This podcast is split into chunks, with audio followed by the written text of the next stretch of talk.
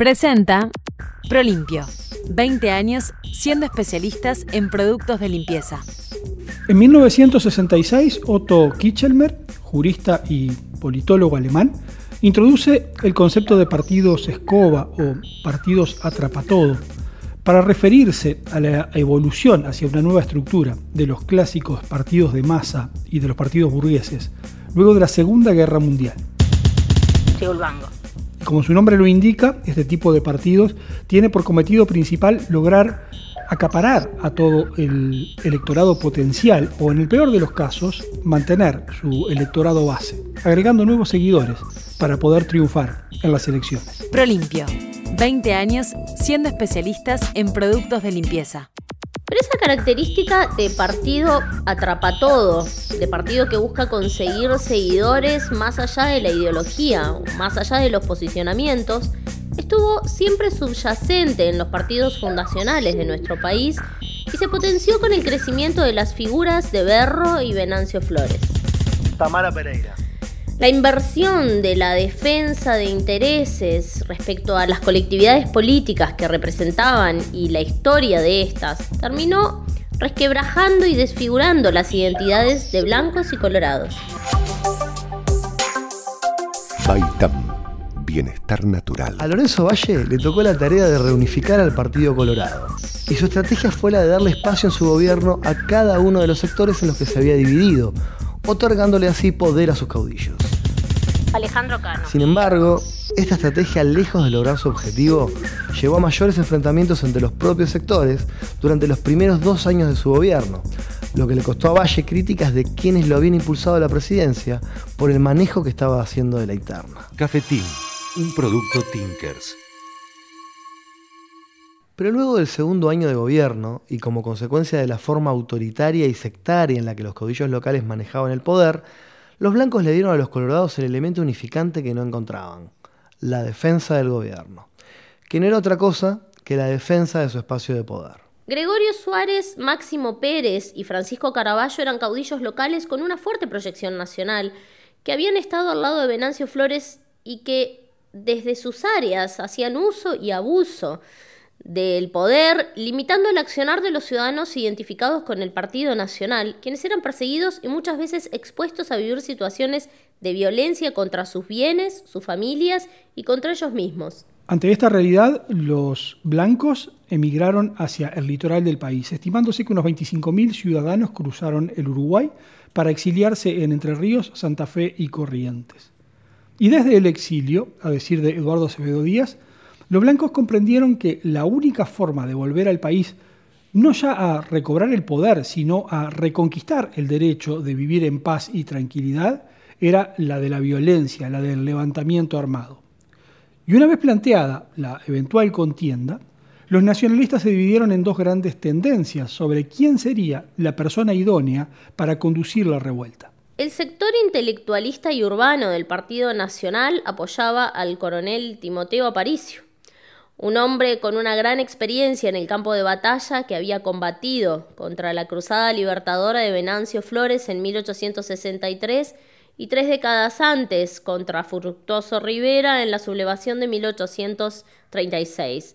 Mientras que los líderes blancos, apoyados por los jóvenes tradicionalistas del medio rural, se inclinaban porque el movimiento los liderara Anacleto Medina, un hombre que defendió al Partido Colorado hasta la hecatombe de Quinteros, donde cambió de bando por estar en contra de la sublevación de César Díaz. Medina era mucho más cauteloso que Timoteo en la estrategia a plantear, posiblemente porque era consciente de lo complicada y riesgosa que era la empresa en la que se estaba por embarcar. Más allá que la situación política era propicia para el levantamiento. El Partido Colorado estaba sumido en un caos interno, el poder de Lorenzo Valle se limitaba a Montevideo, ya que en el interior quienes hacían y deshacían eran los caudillos locales, cada uno de ellos dueños y señores de sus propios departamentos. Pero la realidad de los blancos no era mucho mejor. Y a las visiones dispares entre quienes veían a Timoteo como referente y quienes lo hacían por Anacleto, se sumó un nuevo problema. A finales de 1868, Domingo Faustino Sarmiento es elegido presidente de la Argentina, instaurando una política hostil hacia los emigrados uruguayos, no solo porque le creaban problemas diplomáticos, sino porque temía que dieran apoyo a los caudillos levantiscos en Entre Ríos y Corrientes. Así fue que la acción conspirativa se centró en Entre Ríos, donde el gobernador Justo José de Urquiza se mostró más tolerante con los blancos orientales. En 1869 se constituyó en Buenos Aires un comité de guerra de los blancos exiliados con la finalidad de obtener recursos para la revolución.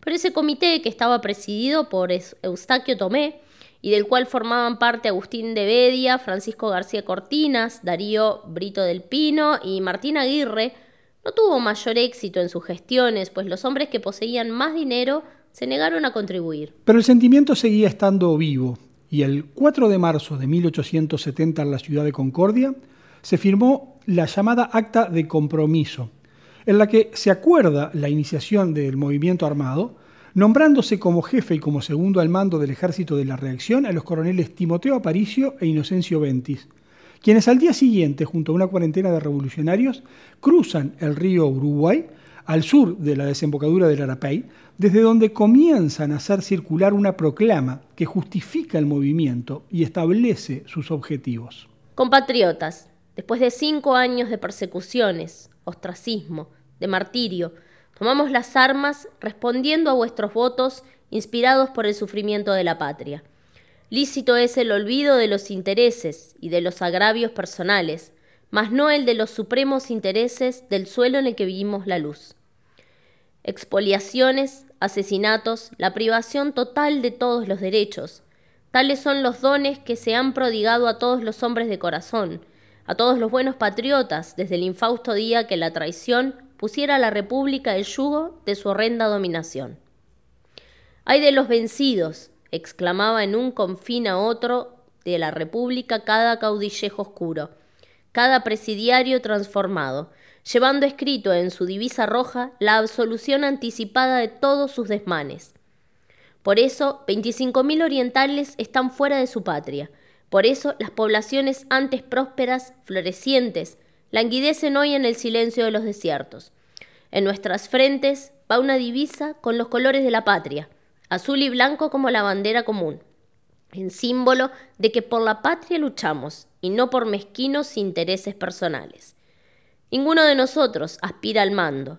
El país decidirá quién deba gobernar y con su buen sentido sabrá elegir los que sean aptos para su ilustración y patriotismo, para arrancar los males cruentos y arraigados que lo aquejan y garantirle el porvenir días más venturosos que los pasados.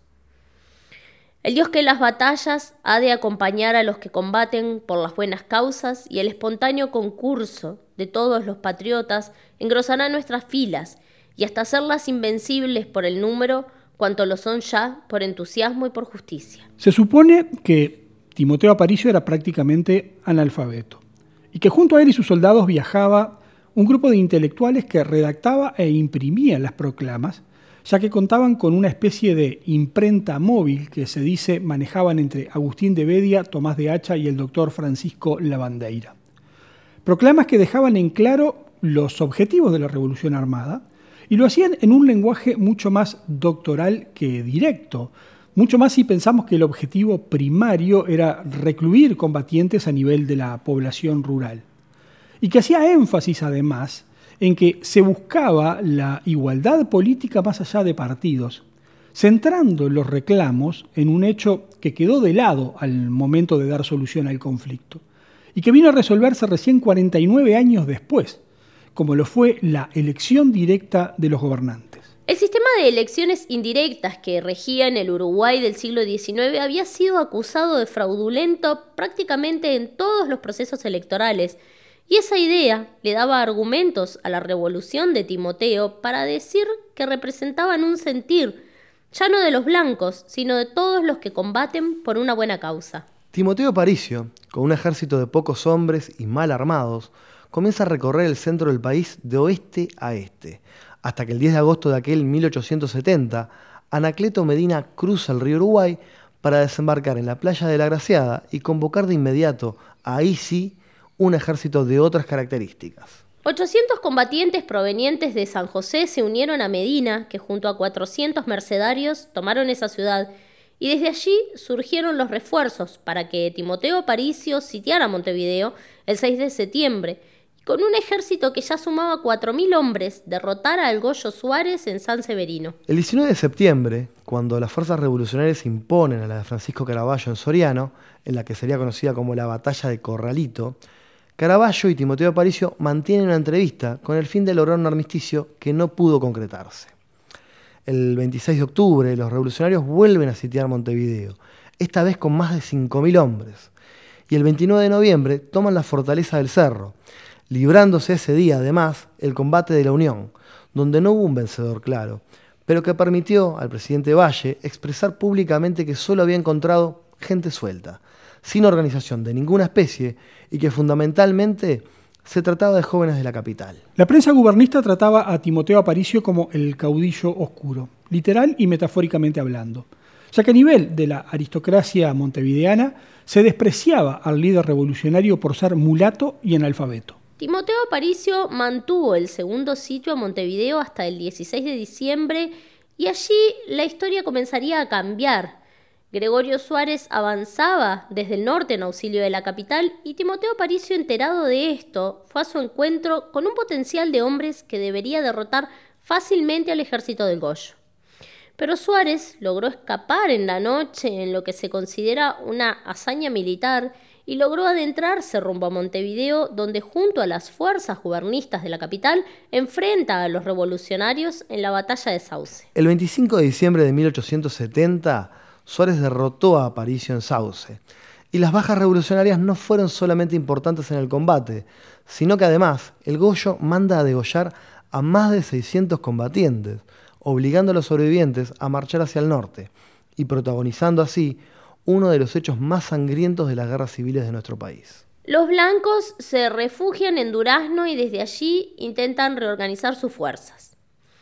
El presidente Lorenzo Valle sustituye al Goyo Suárez en la jefatura de las fuerzas gubernistas debido a la crueldad de los actos cometidos, ocupando su cargo el general Enrique Castro. Castro derrota a los revolucionarios el 17 de junio de 1871 en la batalla de Manantiales, en el departamento de Colonia. Previo a ese hecho, Anacleto Medina, con sus 83 años de edad, deja constancia que no estaba de acuerdo con ir al combate y le hace saber al general Timoteo Aparicio que esta sería la última batalla que pelearía bajo su mando. Precisamente en ella Medina fue lanceado hasta morir y su cadáver vejado en el campo de batalla. Pero pese a esa derrota que prácticamente tiraba por tierra toda esperanza de los revolucionarios blancos de lograr sus objetivos, la revolución no terminó. Los levantamientos se repetían en todo el país, incluso algunos de ellos, como el combate del Paso de los Loros en Arroyo Grande, significó la baja de altos jerarcas del gobierno, tal el caso del coronel Gil Aguirre. Sin embargo, esto no representó un avance para las fuerzas revolucionarias. Cuando vengas a Prolimpio, llévate la oferta del mes. Limpia baños, medio litro con gatillo, 89 pesos. Viví la experiencia Prolimpio en Montevideo, Avenida Italia y Mataojo. Agraciada Casi Carlos María Ramírez, 8 de octubre y Pernas. Prolimpio, 20 años siendo especialistas en productos de limpieza. La paz representaba una necesidad económica y social. Eso llevó a que se buscara la mediación del gobierno argentino para llegar a un acuerdo, el que se firmó el 22 de febrero de 1872, luego de varias idas y venidas, entre Andrés Lamas en representación del gobierno y Timoteo Aparicio en nombre de los revolucionarios. Ese acuerdo se logró en base a una amnistía general a asegurar la realización de elecciones con garantías de limpieza y a la provisión de jefes políticos en seis de los 13 departamentos con ciudadanos que por su moderación y demás cualidades personales ofrezcan a todos las más serias y eficaces garantías. Pero el presidente Lorenzo Valle declaró que Andrés Lama se ultrapasó en sus atribuciones y lo destituyó y anuló el pacto. Estar bien es sentirse bien. Sentirse bien naturalmente. Jabones, cremas y macerados para cada necesidad. Baitam, bienestar natural. Seguinos en arroba. El primero de marzo de 1872, Lorenzo Valle culmina su mandato y entrega el poder al presidente del Senado Tomás Gomenzoro, quien reanudó las conversaciones con los sublevados, logrando el acuerdo conocido como la paz de abril, el que, sobre lo acordado entre Lamas y Aparicio, el gobierno concedió verbalmente a los blancos las jefaturas de cuatro departamentos. Cerro Largo, que entonces incluía lo que hoy es 33, Florida, Canelones y San José, que incluía lo que hoy es Flores. Si un café nos une, un cafetín nos abraza. Cafetín. Granos de especialidad tostados en el centro Tinkers, donde potenciamos la empleabilidad de personas con discapacidades. Cafetín inclusivo, orgánico, social. Conocelo, abrazalo y pedilo en cafetín.org. Cafetín, un producto Tinkers. La revolución de las lanzas, más allá de las causas que le dan origen, termina dejando como consecuencia la exposición de los horrores vividos durante las batallas. Y esto impulsó en los círculos intelectualistas montevideanos una poderosa corriente pacifista, adversa a los caudillos rurales, a quienes consideraban dignos representantes de la barbarie y de la ignorancia humana. De esta corriente, conocida como principista, surge el Partido Constitucional, el que junto a la Unión Liberal fueron los primeros partidos de ideas de nuestro país, los que más allá de la corta vida y de su baja expresión electoral, marcaron una línea conceptual, línea conceptual que ni blancos ni colorados habían logrado apropiarse, ya que ambas corrientes mantenían la impronta caudillesca. Y si bien con Lorenzo Valle los colorados comienzan a entender la idea de partido, y con la revolución de las lanzas los blancos plantean definiciones de orden gubernativo más abarcativas, ambas realidades son más productos de las necesidades que de las convicciones. Y las soluciones elegidas como vehículos necesarios para reafirmar espacios bien pueden ser dejadas de lado si las circunstancias así lo marcan. Presentó Prolimpio, 20 años siendo especialistas en productos de limpieza.